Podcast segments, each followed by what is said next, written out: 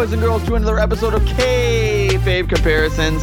My name is Mr. Know-It-All Daniel John Schaefer, and I am joined here once again by the rest of the Kayfabe crew. Introducing first, he's the king of the Kayfabe kickflip, Mr. Wex Breaking uh, Lawson. Wex, how we living today, bud? Living great, dude. You know, work sucked, but today's the first Titans preseason game, and we're gonna talk some wrestling. So, you know, feeling pretty good post work today. Good. Ready for it, dude. I'm excited about it. I'm excited about the NFL. We're going to talk a, a, lot about that this uh this last season of kayfabe comparisons and on into the future. Um, but also back in the fold, missing only one week to you know make that money to chase that paper. The patron saint of the Rock Block, Mr. Jesse Baker. Jesse, how you living today, bud? Man, I'm doing great. I'm really excited to be back. I really fucking hated missing the last episode. I wanted to contribute. I wanted to be around. I did have to fucking start a brand new job, but still, patron saint of the Rock Block. Absolute, baby. Absolute. Gotta keep it down, going though. Bro. Hey, you know what? You gotta you got you gotta feed you gotta feed yourself, man. You, you gotta, pay those bills. That's I gotta feed two thing. dogs and a lady too. So hell yeah, hell yeah. You gotta take care of that fizz family, right? All right. So you know what? I am super hype about today though. Today, um, you know, we're covering the news and notes. I'm I've, I've gotten a lot of awesome feedback about season five thus far. Um, I am working now at Innovative Percussion, making drumsticks and mallets, and I'm having a great time with it. And I got a couple of uh, couple of smarks back there with me hanging out, couple of friends, and uh, they're really into the podcast. And they they all were like, "Dude, really like the format. Sounds awesome. Really into it."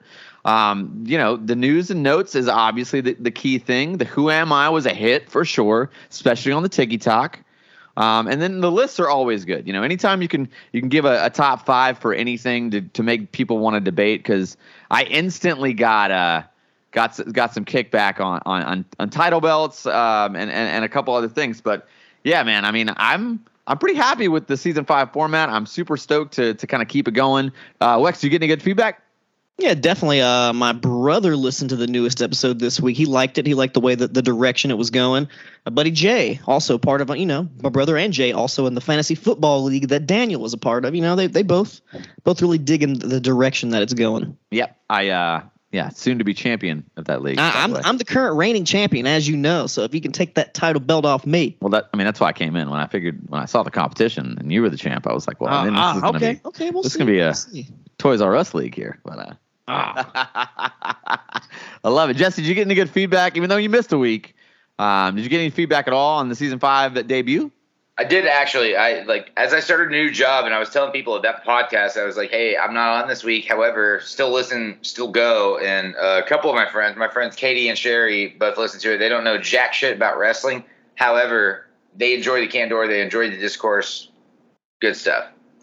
I'm hype, man. I'm hype. I'm excited about it, man. I feel like wrestling is getting better in general. Like there's a lot of excitement with what's going on. We've been doing this podcast for a very long time, and I feel like we're also like it's weird because I almost feel like we were flag bearers during a not as exciting time in wrestling. like, granted, we got AEW and we got the birth of that, and that's great. But AEW's kind of had their own, um, you know, kind of struggles to deal with over the past, uh, you know, few years. So I don't know. It, it's it's cool to um it's cool to be on this uh, transitional period, and I'm excited about the direction of the podcast. But you know, that's going to lead us into right about what's going on right now. Like what what is actually happening in the wrestling world. Uh, yeah. Wex is kind of our our anchor man here. So, uh, Mr. Mr. Anchorman Wex, please take it away. I mean, I know the big thing that we all want to talk about. Not, I mean, probably not the biggest thing because of what happened last night, but uh, up to about 19.6. Just run, go ahead and round it up to 20 million dollars in hush money for old Vinnie Mac. Even though he's out of the picture, the shitstorm keeps coming. Yeah, I mean, yeah, it's all uh, the stuff that we said wasn't going to happen. We said he was never going to leave. He was never going to retire. He's done both of those things at this point in time. Yeah, and now WWE is going back and reconfiguring their fiscal quarters from 2019 until now in order to appropriate funds that were as a benefit of WWE, not they were personal funds, which we talked about, but they were at the benefit of the company, which right. means So then you have to take into account profit margins during that year and what would have been a yeah. I mean, it, and, and that's the thing too. It's like it's like, dude, that's just like that's some so deep calculating. Like I do genuinely think that like I don't I don't think he's gonna ha- face any like violations or as far as like uh, Any legal shit?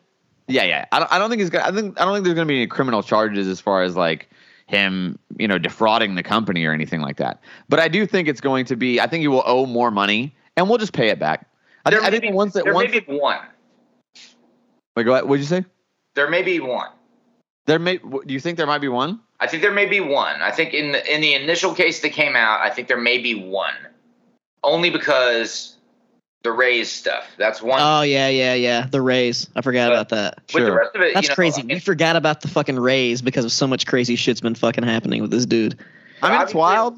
with the rest of it, man, like him, he's gone. They fucking released Laurinaitis. They uh, like they're it's basically claiming culpability, but also like silently sort of not. And Yeah. Right. And honestly, it's it's for the good because as we saw last week on SmackDown, Triple H brought Karrion Kross back, and Raw this week, even though it's still three hours, still fucking unbearably long, it was pretty good. There was a few decent segments, some Yeah. nice like different storytelling. I don't know. some Did you guys catch Raw? I'll say there were some good segments. I did won't you even say catch, like Did y'all I catch wouldn't it? even I wouldn't even say yeah I, I watched it and I wouldn't even say deep like I mean I wa- so I'm you know I just have a different job now I do other things now too so like I have a lot of time where I'm just kind of standing there doing manufacturing and like working on you know like mallets and drumsticks and stuff like that so like I just have the time and so it's like you know there's only so many podcasts I have in my listen now I got to have something going on and so it started where I would just have like you know Hulu pulled up and I don't ever watch it like live because again, three hours is too long. But the Hulu The Hulu Raw is better. It's a condensed version. it's right? way better. Like honestly, if that show was on TV, I'd watch Raw. I would be, and it, honestly, th- there, there, there's a, it's there's an exciting element to it because like I'm I'm watching it Tuesday morning. I haven't looked at Twitter. I don't really know what happened. You know what I mean? Like I went to sleep. I was watching Disney Plus. You know, like I wasn't paying attention to the news. I wasn't paying attention to the tweets. I wasn't on social media. I purposely don't look at it, and then I watch the Hulu version, and I'm like, yo, Raw was Raw slapped this week. You know what I mean? Like it was a good show. Like I thought it was a really good show. I think and I I think that like, dude, it's been what two weeks now that Triple H has been in charge. He's and already planting his seeds, dude. He's it's slowly. undeniable that he moved quickly though. It's undeniable that he said, okay, if I'm here, I'm making a statement right now, yeah, and that's incredible. Like. So I'm excited. I, I'm excited for this new era of WWE for sure. Jesse, what do you feel about it? I mean, it seems to me as though Triple H definitely had a plan coming back in. He had a plan before he left, and obviously everybody kind of went against that plan. A lot of people that got released, clearly bringing a lot of people back. I think his vision for it is going to wind up being. I mean, I think that it's going to be tantamount to what we watched in 1997. Yeah. I, I, ultimately, you know that you have to push, and you know when your ratings are suffering, you have to appeal to a different demographic. You have to appeal to a different level of advertiser. You don't need Snickers so Yeah. much if you Yeah, have, you know, I don't know, Right. gold I mean, the, atti- the attitude era itself is kind of like a proof in the pudding of that. You know what I mean? It's like it's not it's not like they were getting you know, uh, you know, like Fox would have never touched them in 1998. You know what I mean? So it's like, but that I, I agree. I see. I agree with the, everything you're saying.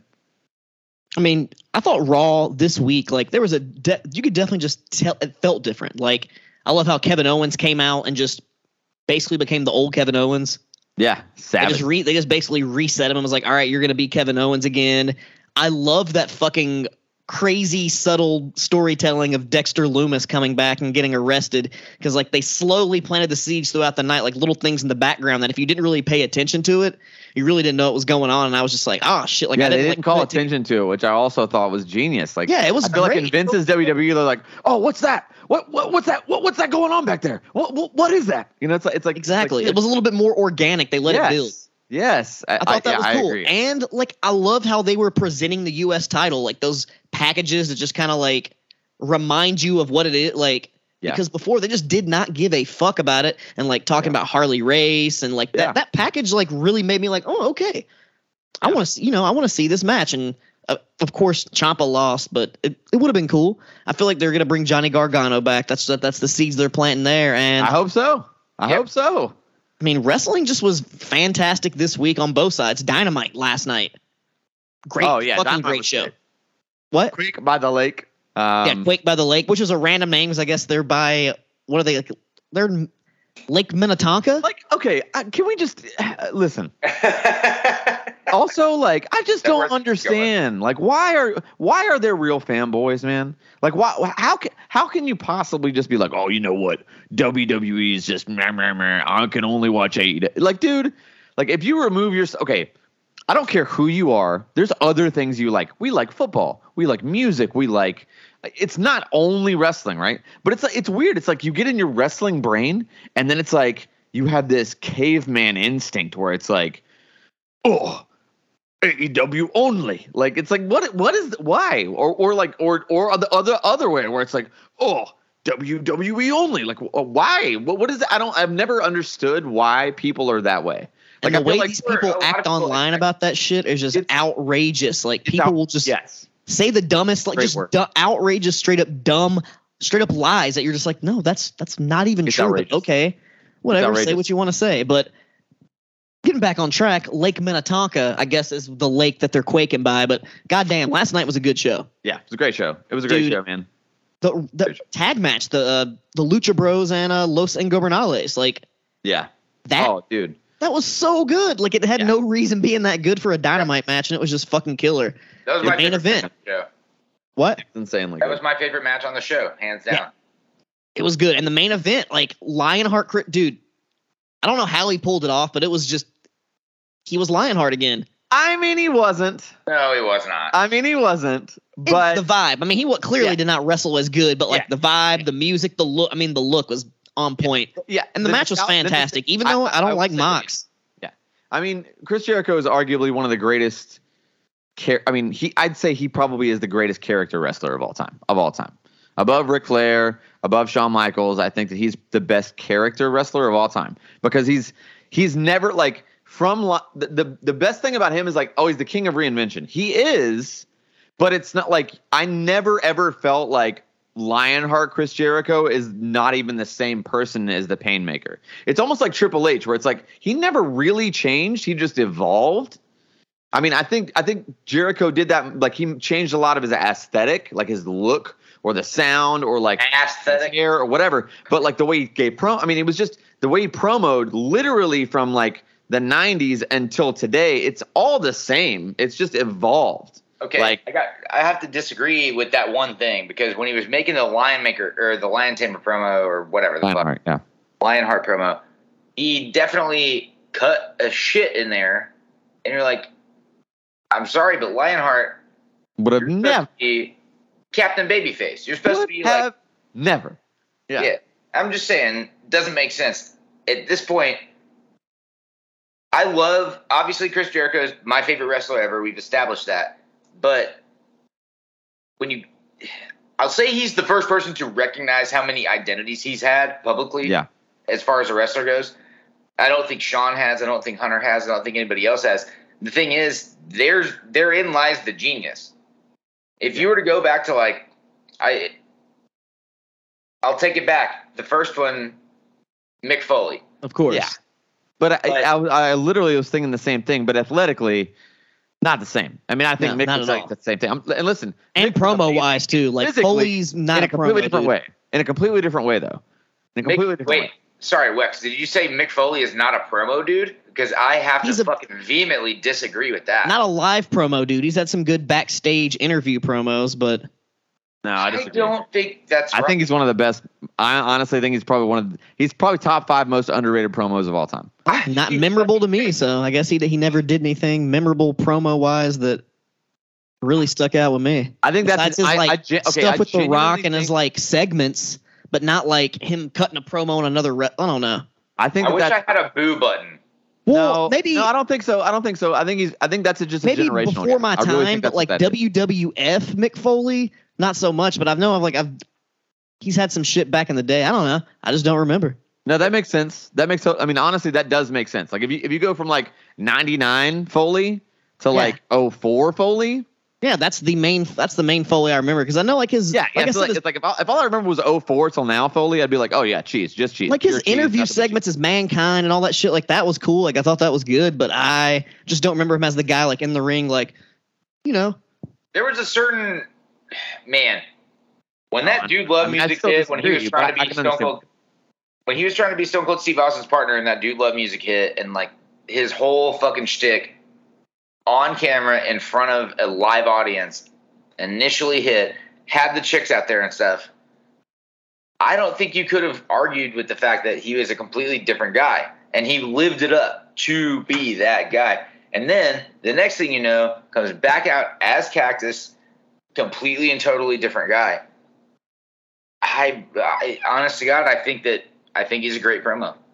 Oh yeah. eh, well he's a good character 100% but What else you know who else is docket? also a good character and a great promo who's too fucking old and that's Ric Flair who we're going to talk about because this motherfucker we already knew about the Puerto Rico thing we talked about it you said we pretty much knew that this was going to be an ongoing thing we discussed this weeks ago Yeah. but you know he had his little thing in Puerto Rico, had a brawl with like Carlos Colon, but he had an interview a couple days ago, and he said he wishes Nashville wasn't his last match. And then right after that, he proceeded to say that he passed out twice during the match due to dehydration. Tell this man to sit down. Yeah, a, that's his that's his podcast. I listened to it.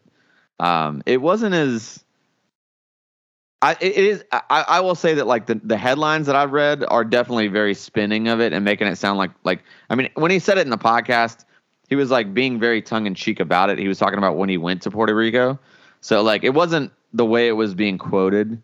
Um but he yeah, still I needs to sit down though. Oh, I, but that's the thing is that I don't think he stepped up. Like I think he was very much. I, I don't think he any, said anything like. I mean, he was just like, yeah, it was so great. Thank you so much. I'm never doing it again. That was that. I went to Puerto Rico, but I told him I wasn't going to get in the ring. They had like one thing outside the ring with him and Carlos Colon. That was it. And it's like that's not really a match. So He got bloody though. Yeah, but that's Flair. I mean, that's what he does. It's like, hey, give me a couple grand, and I'll put a razor blade in my forehead. That's what that's what it is. That's what his thing is. That's his thing now. Corner guys get color. It happens. Managers get color. Uh, Sometimes commentary gets color. And in Puerto Rico, I'm sorry, but like everybody is subject to getting color. It doesn't mean that he's having another match. Yeah. Hopefully he doesn't. And if he does, I hope it's not for another couple of years at least. Dude, he's 73 now. I hope he, ne- please God, never wrestle again. I, I really don't think Conrad will let, let him do it. I don't think And Conrad. hopefully him, Charlotte, somebody will say, it. "Listen here, Ric. that was it. You had It's your fucking you had over, your- dude. That was it. You had your run. You did your match. You're done. I'm That go. uh, main Yeah, event in Dynamite had a lot of color too, because I think Chris Jericho might have got busted open hard way on the turnbuckle. Because you see that cut? rough. He was. It was. so. It was wicked. splurting out. It was pretty He had like a. It was like a split. Did you Did you see the vi- the Yeah. photo he posted? Yeah, Yeah, he 'cause had. He's gonna have to post match. He like grabbed something and put it on his head because it was just coming out It was so a flap much. of skin. It was a flap of Yeah, skin. that was pretty gnarly, and I, I mean, I respect him for that. And dude, fucking, did you guys expect CM Punk to come back at all? I it, I had no fucking clue. I thought it was just gonna be like a, they were gonna brawl to end the show. It seems Definitely. early. We already talked about the fact that I thought, look, if it's a minor foot injury, he's going to come back. We talked about what he was going to probably do it all out, all that fun shit, and then everybody else is like, nah, it's got to be nine months. And like, man, I like nobody knows. Like, yes, I expected it. And he was hopping around on that foot, like, guess to show that he wasn't injured. Because honestly, I kind of agree with you, Jesse. I think it was just like a like a minor setback foot injury, and they just played it up to be like real serious, just because why not? And all the interviews he cut over like the past week at like the Comic Cons and shit that he was at, like he's in a boot talking about how much it fucking hurt and how uncomfortable he was, and then he just strolls on out there. God damn it, he's a worker, you know. Yep. Yeah, I mean, maybe we'll see. And, And, maybe this is just an angle he's going to run with, and if that's the case, then good for him. And the possible, possible Or maybe it's a Kenny heel turn. Omega return next week for the trios tournament versus I feel uh like he's in that, but I don't. It's. I don't think it's going to be Omega. I think Well, they're who's it- that. I don't. I like. I think who, who do you think it's going to be though? Because it's not Hangman Adam Page, and if it's not Omega, who's going to be their partner? It's not going to be Brandon Cutler. Here's the And it's not if Adam Cole, bring he's hurt. Omega, if Omega comes back and it's on a dynamite, that's a bad fucking plan. Like, yeah, that's that's a that's a pop, uh, dude. Yeah, I don't know. I don't know. I, I, I don't. I don't think they do enough pay per views to have to save it. Like I, I honestly think that like if, if they were on a monthly pay per view model, I think you're correct. You- There's that's a that's a waste. Don't do that. But they're not on a monthly pay per view base. so I don't know if that's his return. Like his return, my, I I do I would agree. Like don't book Kenny Omega in the Dynamite his first match back. Like that should be a pay per view. But as far as return, I think Dynamite's the best call. I think Yeah, Dynamite's for the best him, call. to, for him to appear, sure, and also like as a closeout show, definitely. Yeah, yeah, yeah, yeah, yeah, yeah, yeah. This But who, if, it, but if it's not and Kenny, who do you think it could possibly be though? That's a good question. I really can't think of anybody. I feel like it might be Cutler. Nah, they they've already told him no, on No. on Dynamite. Yeah, but I think that's why that might be Cutler. like, Oh, That'd be yeah, so I mean, lame. Why would we want to see the Bucks and Cutler versus Ingobernales, Fat La Faction, whatever the fuck they're called, because they're not New Japan. But you know, dude, it's gonna be good. It's gonna be good be? matches. And why would we not want to see like, dude, Brandon Cutler in that spot? They're gonna put someone like athletic, good. Like it's not Omega. Like it's not gonna be Cutler. who's you a, have somebody that's new. That's But you know what's exciting is that like the reason why I can't think of it is because like I'm like nah they're probably going back to WWE. Nah, they're probably because it's like dude there's a different culture now too. But it's like I can't think of anybody that's available right now that's not already at odds with them in some weird storyline that would make sense there. You Yeah, know? Yeah. exactly.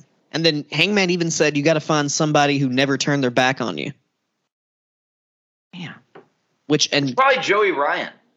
oh my god, it's not Joey Ryan. He, he's uh no, he got fired from Disneyland. What if it's Marty Scurll? Uh, I don't know. Maybe it is Marty, but uh, I think it might be about that time to move on out of the news into the meat and taters of the show, and that's going to be. I'll let, go ahead and let you uh, take it over. Yeah, man, we're doing the uh we're we're, we're gonna have a really fun time here. We're doing a top five. It's gonna be awesome. The top five best finishing moves of all time. This is a very controversial one. I feel like this is going to be debated quite a bit uh, on the social medias. Um, so I'm excited to get into it though. And since uh, Mr. Jesse missed a week, we're going to let you kick it off here. Give me your number five greatest finishing move of all time. Number five. It's going to sound like I'm calling out a sports move or something, but number five, and I'm going a la Stan Hansen, Bradshaw, so on and so forth. The lariat. The LA, the El Lariato. Yeah. Okay. But, But- but you mean like delivered a specific way? Yeah. The Yeah. strong way where you hit the motherfucker in the face. Yeah. Like it's it like it literally just fucking lay him out. Yeah. I, to be honest, if you watch a bar fight and either one of those guys try to lay in something where they hit you with their bicep right the fuck in your face, like that's going to be something that knocks you the fuck out. It's very believable. It's very real. There's really no way to fucking undo it. Uh, Bradshaw's for the long time clothesline from hell or whatever, but I really like that finisher. That's my number five. awesome. That's I mean I, I I'm honestly like I'm not mad at that. That makes sense to me. It's a different approach than I'm taking. Um, Wex, what's your number five greatest finishing move of all time? Coming in at number five for Wex breaking the Lawson is the Red Arrow, or AKA the Black Arrow, done by PAC, which is a corkscrew shooting star press, Mhm. which is just it's fucking like ridiculous. Like how the fuck? Like, I just can't understand how someone can make their body do that so perfectly, so great. He does it so smooth. And he's like one of three people who actually does that move, and he executes it's the best. And it's just, I love Jushin Liger, and it's just the next elevation of the shooting star press, and it just looks so fucking cool. I love it. That's that's a good one. That's a lot more. So I feel like so far we're going. Jesse's got this whole like athletic realism vibe.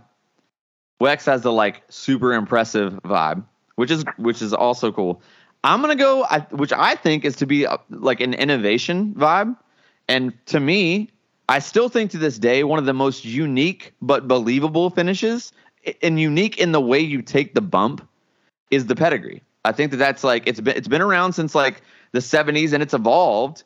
Eh, But I think that Triple H is a, like 97 pedigree, like where he kept the the under underhook the whole time. You flat face bump, you go straight on your knees. Like that's a very cool, very cool finish that you can give to anyone.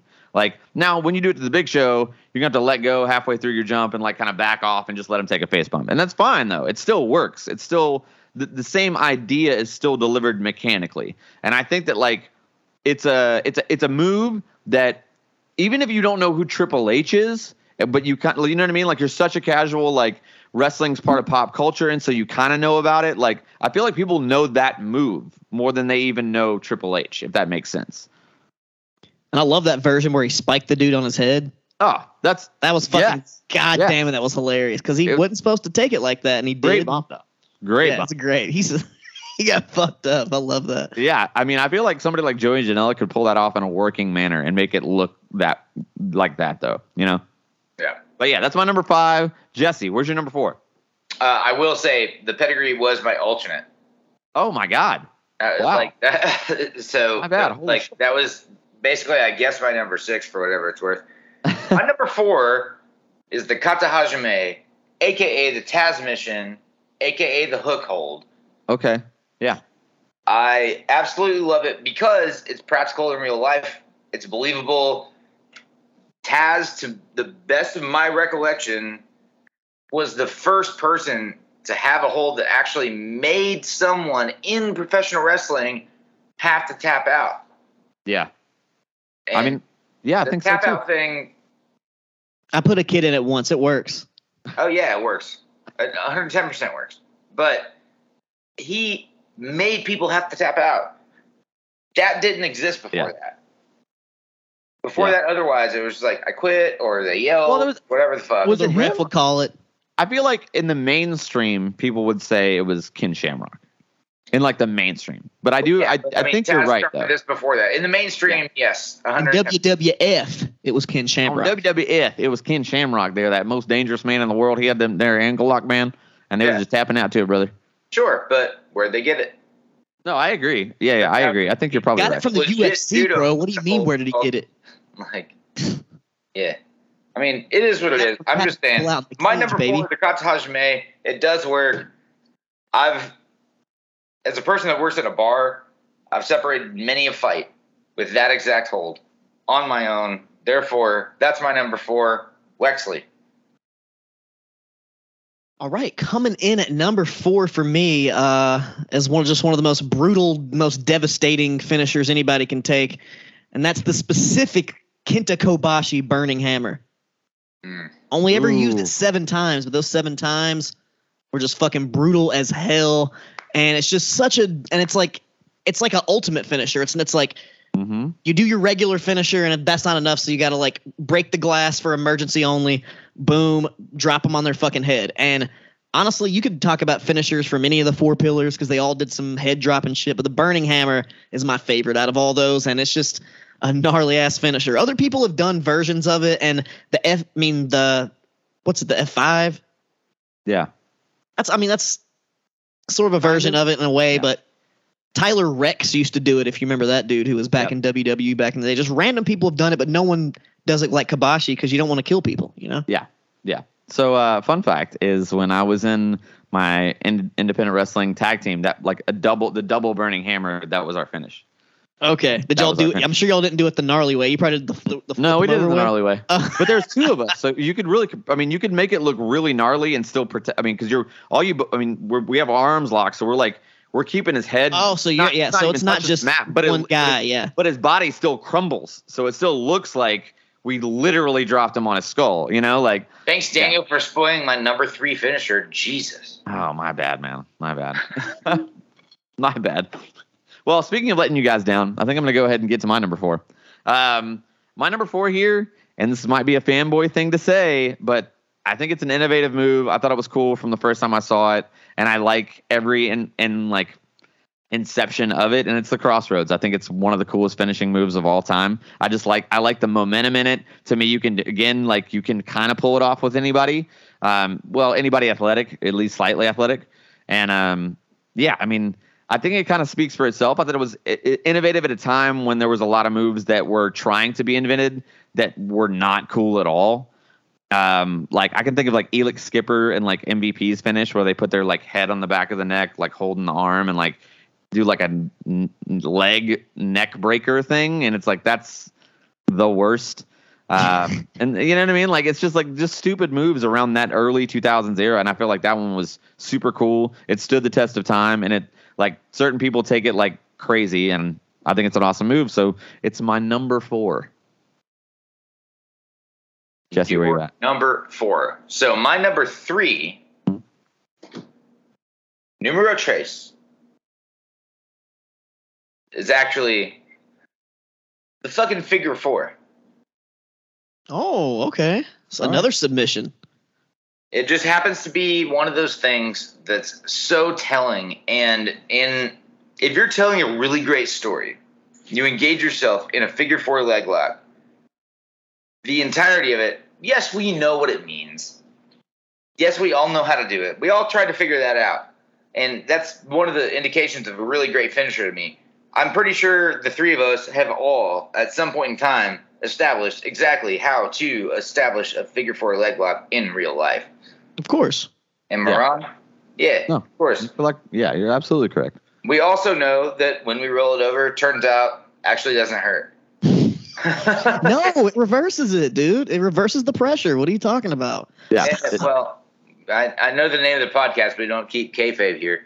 But it's like I the stories, just the whole back and forth, the discourse, the entire thing. Like there's something about those stories, and I like I look back to Dusty and Ric.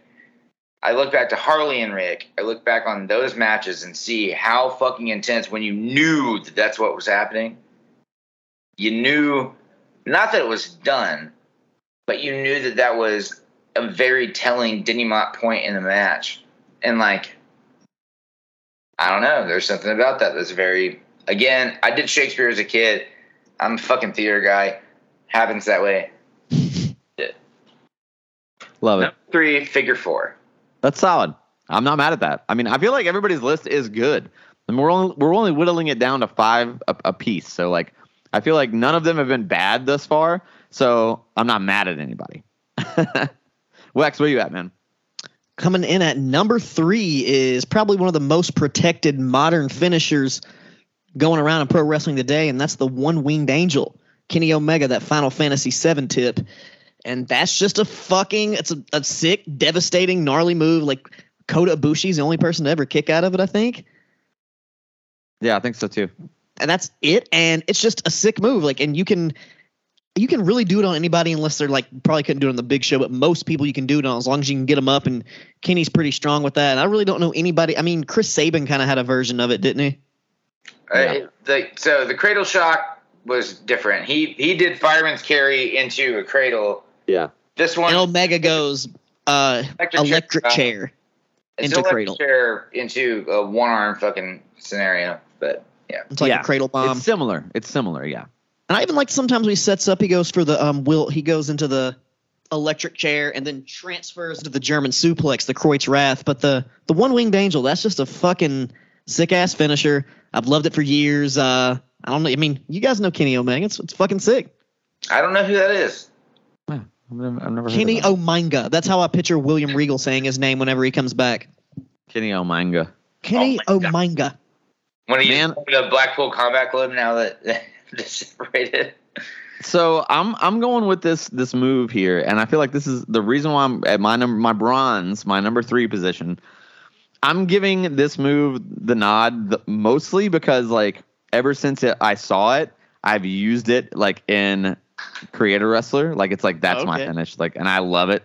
Um, so and only a few people actually did it this way, but so when Drew McIntyre first came in, he had the original Future D- D- Shock DDT. You remember that one? Yeah. So it's like a yeah. double underhook, but like you swing your leg, and sometimes it was just that was it. It was just swing a leg and plant.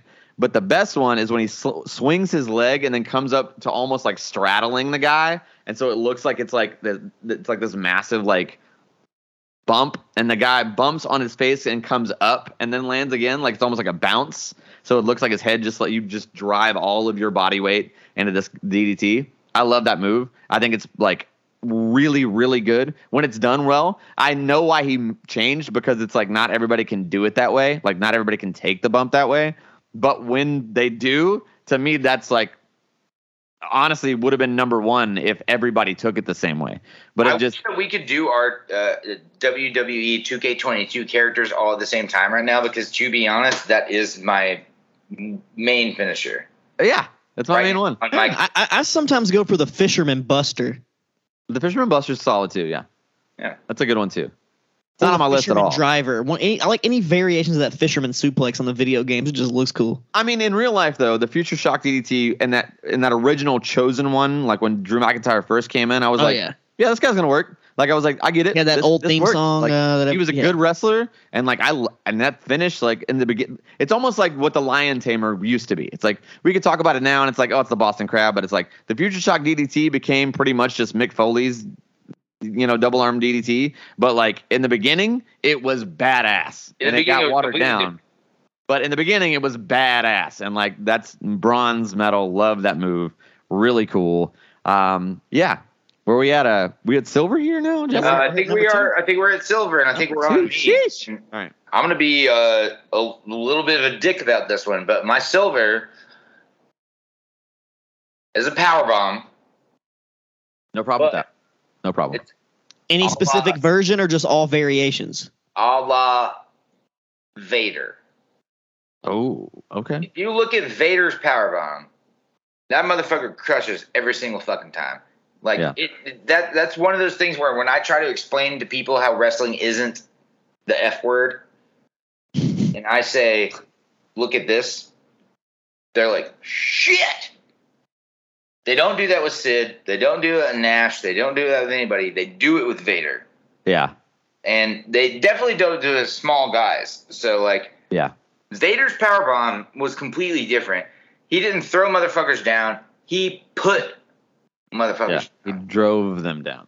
He They absolutely drive all the way down. Yeah. You want to talk about a tough guy? I know his gear was smelly and everybody hated him for it or whatever the fuck, but at the same time, like that motherfucker was one of the toughest guys on the face of the goddamn planet. And it turns out that he could literally pick them up and put them where they needed to be. Yeah. Hey, I like when he uh, choked up that reporter in Kuwait. That was good. Yeah, you know, I mean, I love how. Uh, And that's actually a safer power bomb. champion. Like that's a safer power bomb to take. yeah. If he wants to take care of you. But it is actually safer to drive somebody in than it is to drop them from up high. Like that's the thing too, is like people talk shit about Nash's power bomb because it was kind of ugly.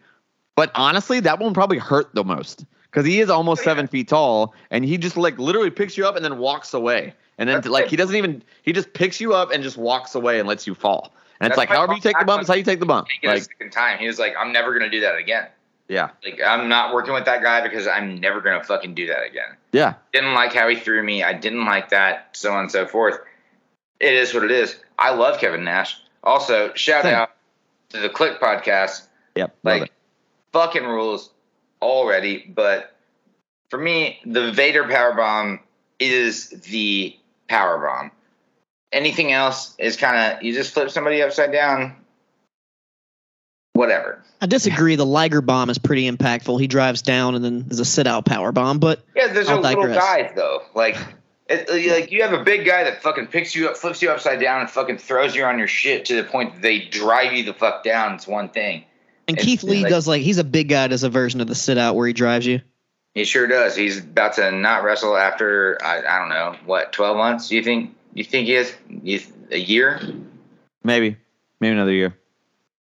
Keith Lee Yeah, is he hurt? he's just know. tired. Oh, Yeah, okay. I don't know. Whatever. what's your uh, what's your what's your silver place here, Wex?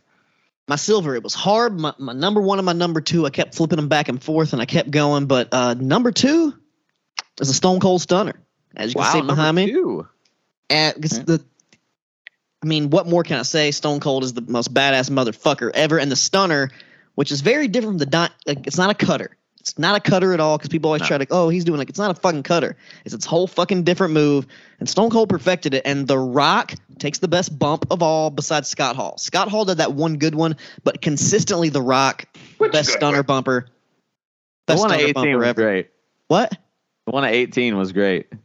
Oh, yeah, He oh, yeah, that's pretty sick. It's like literally down flat back, like the. Oh, but he's like, j- dude, he got like 10 feet in the air. No, he could have. Dude, Scott Hall literally could have just leaped over the top rope with that one. Like that, Yeah, that he was really fucking could. great. Yeah, but Stunner, dude, it's classic. Kick him in the gut, Stone Cold. Like, dude, I grew up on that goddamn shit. Yeah. It's just like, how many times have you stunnered your friends? oh, several. I mean, God, Millions I mean, of times. I've countless- stunnered yeah, everybody. And it's millions just like, of times. yeah, it's just such an iconic move. Even when uh, Stone Cold botched uh, Byron Saxton and kicked him in the nuts and stunnered him, it was great. Like, such a good move. was it a botch or was it intentional? Whether uh, or not, uh, it was great. it's probably fucking intentional. Uh, It Probably, also says it's innovated by the uh, very recently released John Laurinaitis. yeah. But That if we're going to give the true credit, Mikey Whipwreck, the whippersnapper, is truly where the inspiration for the stunner came from. Yep. Got to give credit where it's due there. But yeah, number two coming in for me, the goddamn Stone Cold Stunner. And shout out to KO. He has a pretty good one. Yeah, he does. He does have a good stunner. Uh, it's not a finish though, which is a problem. He shouldn't do it if it's gonna not gonna be the finish. So, um, I'm just gonna say that. Um, yeah, I, number two for me is uh, the longevity of this move and like the innovator that did it. I mean, it was the first time I'd ever seen it. I don't know if it had been done in Japan before or not. Um, but the fact that he's still going with it and it's still like probably one of the most impactful moves is the F5. I mean, the F5 is number two greatest finishing move of all time.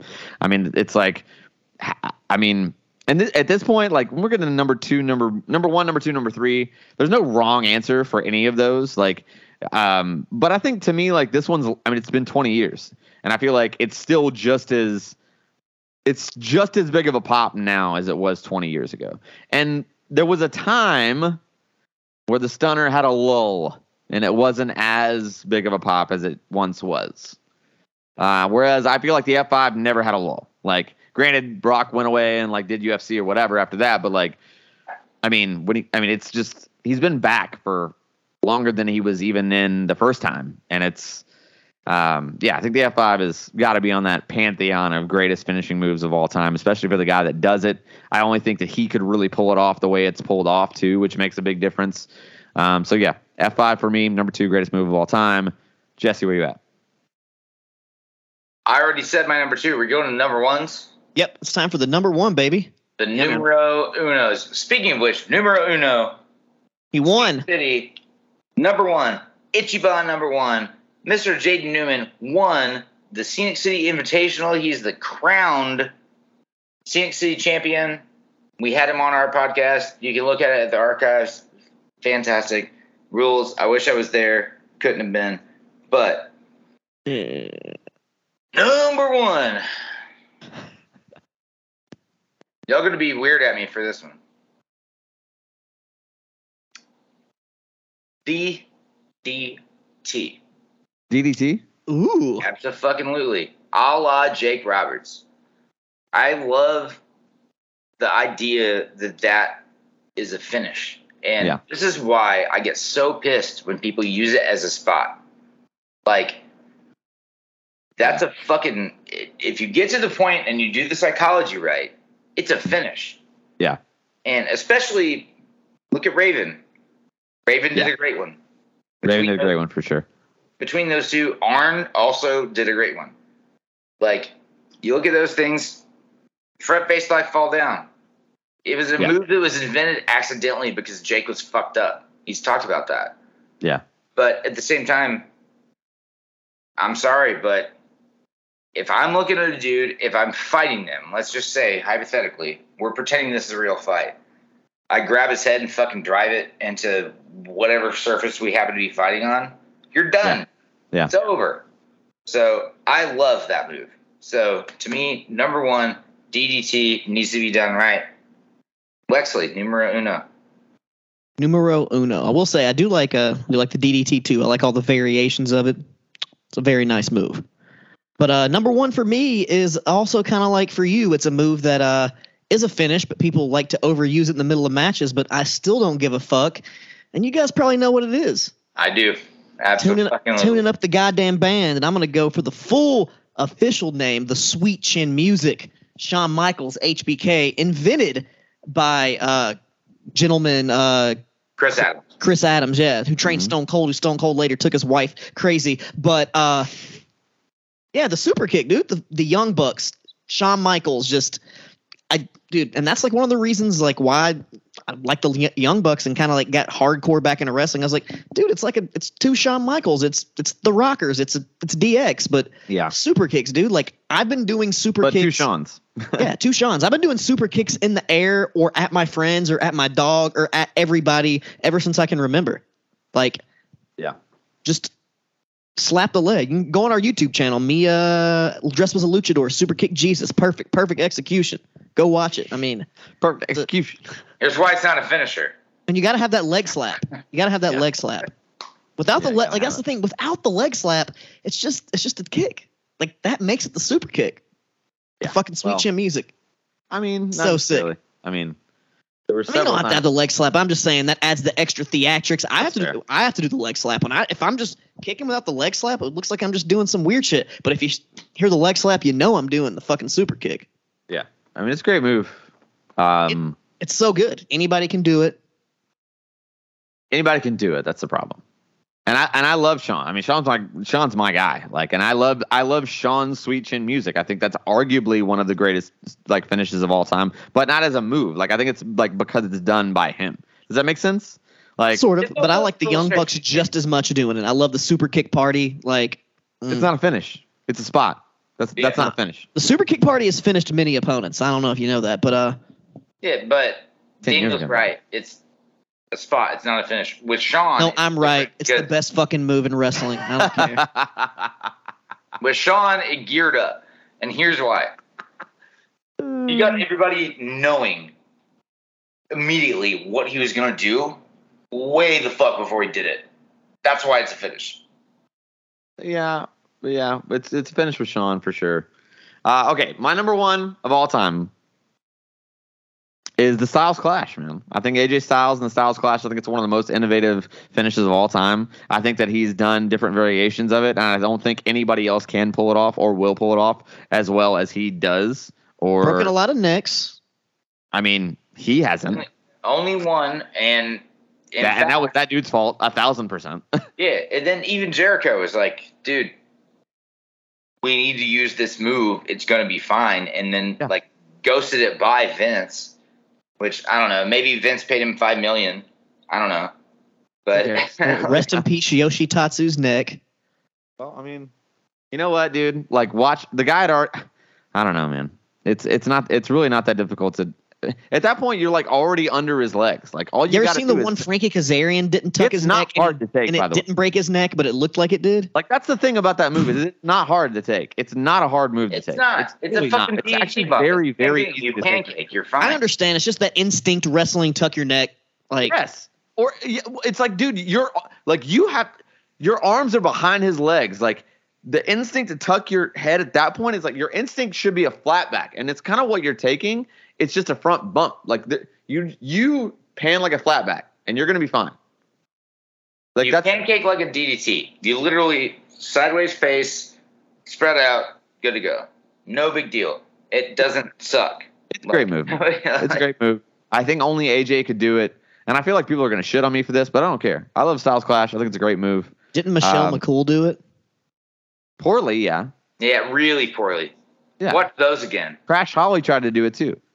I mean, that's what I'm saying. Like people have tried it. I like the people- Styles Clash though. One of the best Styles Clashes was like this in Ring of Honor. It was like a trios match, the Young Bucks and AJ Styles, and it was like this triple mega kill over super kick Styles Clash with Ricochet to win the match, and that's one of my favorite ones ever. And then of course the top rope, the Avalanche, which is fucking brutal. Yeah. Yeah, man. I mean, those. I, I mean, I feel like to me, the Styles Clash was something that I saw in person a lot in the beginning, in like the Asylum days or whatever. Oh yeah, And so for me, it was just such an innovative finish. And seeing that he, I remember like, and there was that weird WWE, like when he first came in, like, was he going to use it? He hadn't been using it. He was only using like the forearm. And Yeah. then when he started using it, it was like a big deal again. And I was like, man, this move is just the shit. And I also feel like there are very few people, if anybody else, that can really pull that move off well. You know what I mean? So to me, I don't know. Yeah, for me, I love AJ. Love that move. I think Sweet Chin Music is great, but didn't even make my list just because like the move itself is so generic now.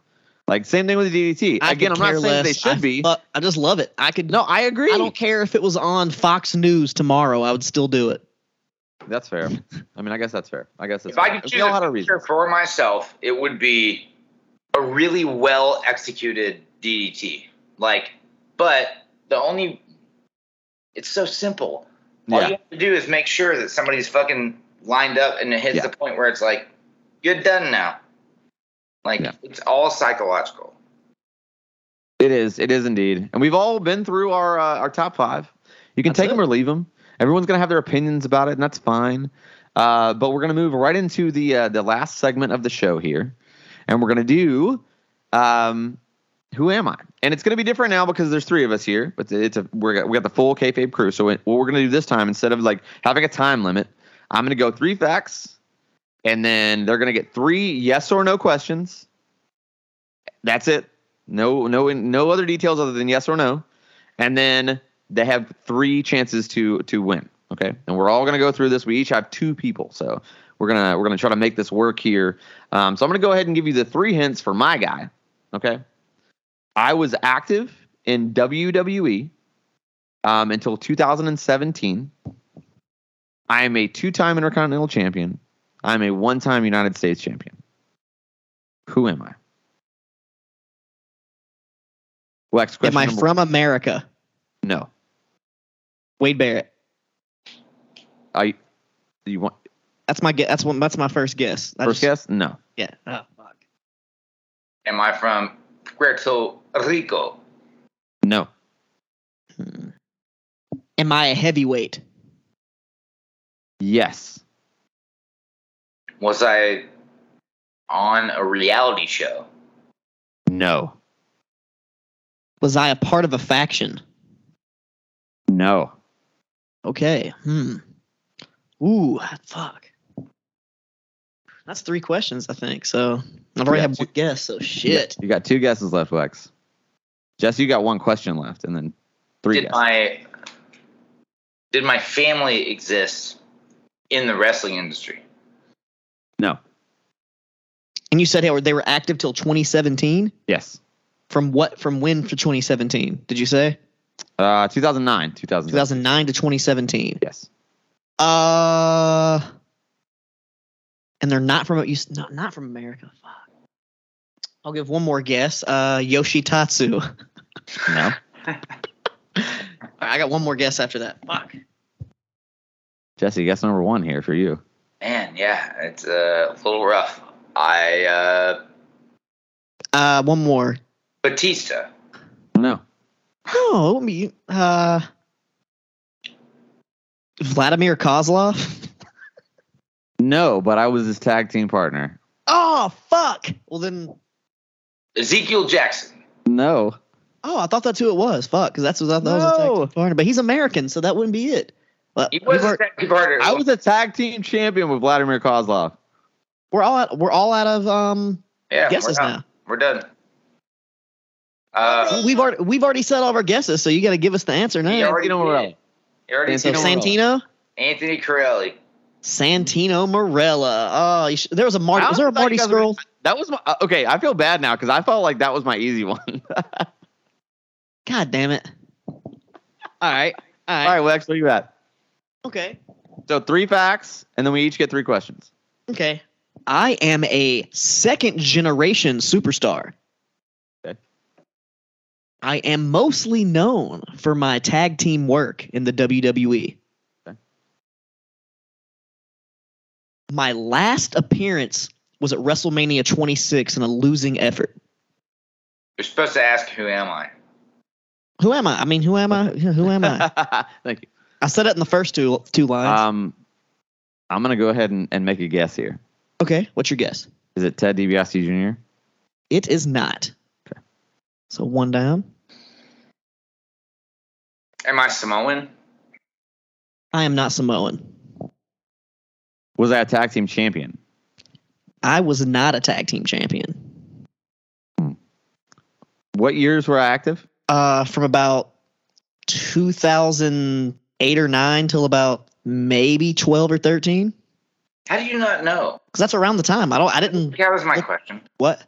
That doesn't count as my question. I just like, that, like, like you're the person Okay. that fucking invented the "Who am I" thing. So, like, who, like, it's, this is my fault, actually. well, I mean, I'm not saying the concept. I'm saying like you invented the question. You got to know. I mean, I knew around the time. Shit, I gave you an estimate. That should be good enough. okay. Okay. Uh, Do I have other family in the business? yes. Was my family a world champion? Mm, don't think so. Not in America. If if they were, Am I assigned male at birth? yes. I think is that one more? How many? How many guesses? I think we're. Uh, you've said two, and you said one. No, I mean I asked all my questions. Okay. Yeah. What about your guesses though? Because no one said anything right yet. So No, I'm I'm, yes, yet. I'm Uh, down one. I'm down one. Came out of the gate on one. But My, this is my, la- my last que- This is my last question. okay. Was I a part of a faction? No, just a tag team. Am I Domino? Not Domino. am I Deuce? Not Deuce. Damn it. All right. So, uh, uh Jesse, I, th- I mean, uh, Daniel, I think you've used up all your three guesses. Correct? That's I've We used both two. have. two. Okay. Yeah. Am I Chavo? Not Chavo. Okay. Hmm. So let's get final guess. Daniel, what is it? Tag team work. That's what's throwing me off. God. I really hope it's not what I think you're gonna say. Is it Road Dog? It is not Road Dog. Damn it. All right. Y'all ready for the answer? Yes. It is Jesse, aka Terry Gordy Jr., aka oh, Slam Master J. So good. That's a good one. That's and honestly, that's the good active years too. His sister's still active in the business right now, so Yeah. She's Oh, bigger than fuck. Damn, that's a good one. That's a good one. His old tag team partner, my good buddy, Mr. Doc Gallows, Big L. Festus. Shout the fuck out to Talking Shop. Love it. They're great. They're good to us. They're good to me. All right, we're only gonna get one round in here. th- of This uh, this this go round. So Jesse, who's your uh, who's your one this, for this this last one here? Oh, I thought I. w- I- Yeah, we were gonna do two, but I think we're we're winding down on time here. We want to make sure that we're not keeping it too long for the uh, the patrons here of the uh, this podcast. So what's up? What's your what's your number? What's your uh, who who's your who am I? Give me three facts. Um, I was the first Intercontinental Champion of the WWF. I'm pretty sure I'll leave it there. I mean, Pat Patterson. yeah. Yeah. Okay. Okay, all right. There we That's go. a good one. No, that's a good one. That's a good one. That's did, a I did.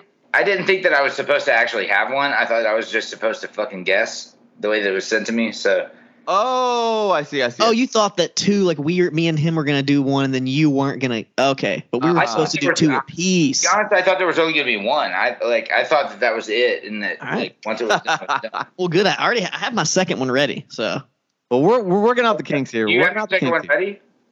I'm saying because me, we were me and Daniel both chose two wrestlers because that's All right, Wex, we'll give you the last one then. We'll give you the last one. Who's your? Give us uh, give us three facts about this one. We'll open up the fucking Wikipedia page, by the way, too. Oh no, I, I have it open right now. Okay. So if ju- just in case, if you have any gripes about the length of uh, activity, so uh, I'll go ahead and tell you, I am a second generation superstar. Okay. My dad was a former WWF World Champion, and I am a former WWF Hardcore Champion.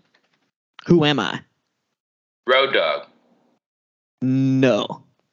Your dad. Is this person assigned female at birth? No, they are male at birth and still male, I'm pretty sure.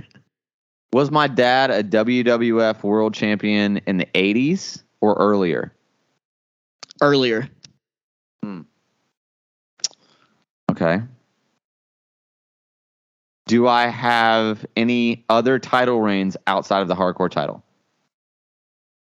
Yes. Hmm. Does my family mostly reside in Florida? No. So one more question apiece for you, and then start making some guesses. I think this is a good one. Does my last name begin with a B? A B? No. All right, Daniel, what's your last question? Do I have any other family in the business besides my dad? No. Okay. My dad was the world champion, but in the 70s. Uh, I feel like y'all should know this. That that's like a pretty like I already said he had a he had other championship reigns outside of the hardcore title. Look, when I want to buy 19 records, I walk into a record store and I have no fucking idea what records I want to buy. So, uh, like, it's that's just the truth. um, ah, shit, man. WWF champion in the '70s. It's not Bruno. It's not Bruno's kid because he was never the hardcore champion. He was def- Um, never a champion at all, really. yeah. All right. Is it Scott Putski? No. Cl- I mean that's very close though. Very fucking close, I'll say. A Uh, very close good guess. That was the WWF World Champion. In 1973. So technically it was the WWWF champion because that's how old it was. Okay, you left that fucking part out. Well, you said the 70s. I mean, No, I said the '70s. I mean that should. that you should know it, it changed in the I- 70s. I'm I'm tapping, bro. I'm tapping out. I'm gonna feel stupid Any, for any last guesses, Jesse? Buddy Rogers, like, No. Shawn Okay. Stasiak. oh, Shawn, AKA Meat. Stasiak. God, His that's dad a was good the, one. His dad was the world champion in fucking 1973. And For like also a couple months, right? He was a tag team transitional champion, wasn't he? Wasn't he like a? Wasn't he the champ for like literally like a couple months? And that was back when people had the title for like years on end. Yeah. So I'm maybe something like that. I don't know exactly his dad's the length of his title reign, but damn, he, he was a world champion. So That's crazy. That's crazy, man. This show is crazy. We're gonna have to get a little. uh We're gonna have to get a little more like generic. We're gonna have to like start doing wrestlers that are like not too obscure. Because yeah, damn, I was trying to go real that shit real was deep. painful. That was painful. You know what? We're working through the bugs here in season five. All right, guys. We're working through the bugs. Who am I is going to be awesome. We're going to tweak it. We're going to make it better. We're going to make a. We're to have to put it on a timer too. We're to have to put that on a timer too to just make sure that we we go through uh, questions a little bit faster. But we're to get it better. It's to be awesome. Um, yeah, man, I'm I'm super excited. You can always find the show at kayfabecom on Twitter and Instagram. You can find it at kayfabecom pod on TikTok, kayfabe comparisons on Facebook and uh, YouTube. And yeah, you can always find me, your boy, Mr. Know It All, Daniel Don Schaefer, at Daniel Daybreak, wherever there is social media, period. You can find at Daniel Daybreak, all one word, and I am there. Um, Jesse, where can people find you, man? Man, you can find me at Jesse Baker Nash on both Instagram and the Twitter. You can find me at regular old Jesse Baker on Facebook. You can also, to be honest, we got one show. We got a big show. We got a big show. Daniel doesn't want to talk about it. We got a big show. It's a big show. It's a big My show. birthday, it's Kids Meals birthday. Well, Big old deal. Exit/In, 2208 Elliston Place, Exit/In. It is the far between Hidden Sixes, Born Empty, Reality Something, and Uh-huh. look what I did celebrating their 21st anniversary of being a fucking band. Bang. And Then right across the street, we have Kids Meal and Friends, which is Gates, Big 40th. Savage. That's it. It's to be awesome. But live graffiti, all this other stuff, we're bouncing back and forth. Like, it's gonna be a fucking banger. It's going to be awesome. I'm super excited about it. Wex, where can people find you, man? you can always find your boy Wex Breaking the Loss and at Wex Breaking the Loss on all your social medias, your Instagram, your Facebook, your TikTok. Also, get on that Kayfabe.com pod TikTok. We're going to be pumping out some Oh. more shit. And I just looked it up. Stan Stasiak, Shawn's dad, had a nine-day title reign. Yeah, sounds right. Nine days. So, yeah, probably one of the shortest. And his son's probably uh, probably not the worst second-generation superstar, but probably not one of the best. Look up his finisher. Yeah. Meat or his dad? Heat. His dad. Remember when he was Meat? Oh, yeah. Of What course. about the with dad? PMS?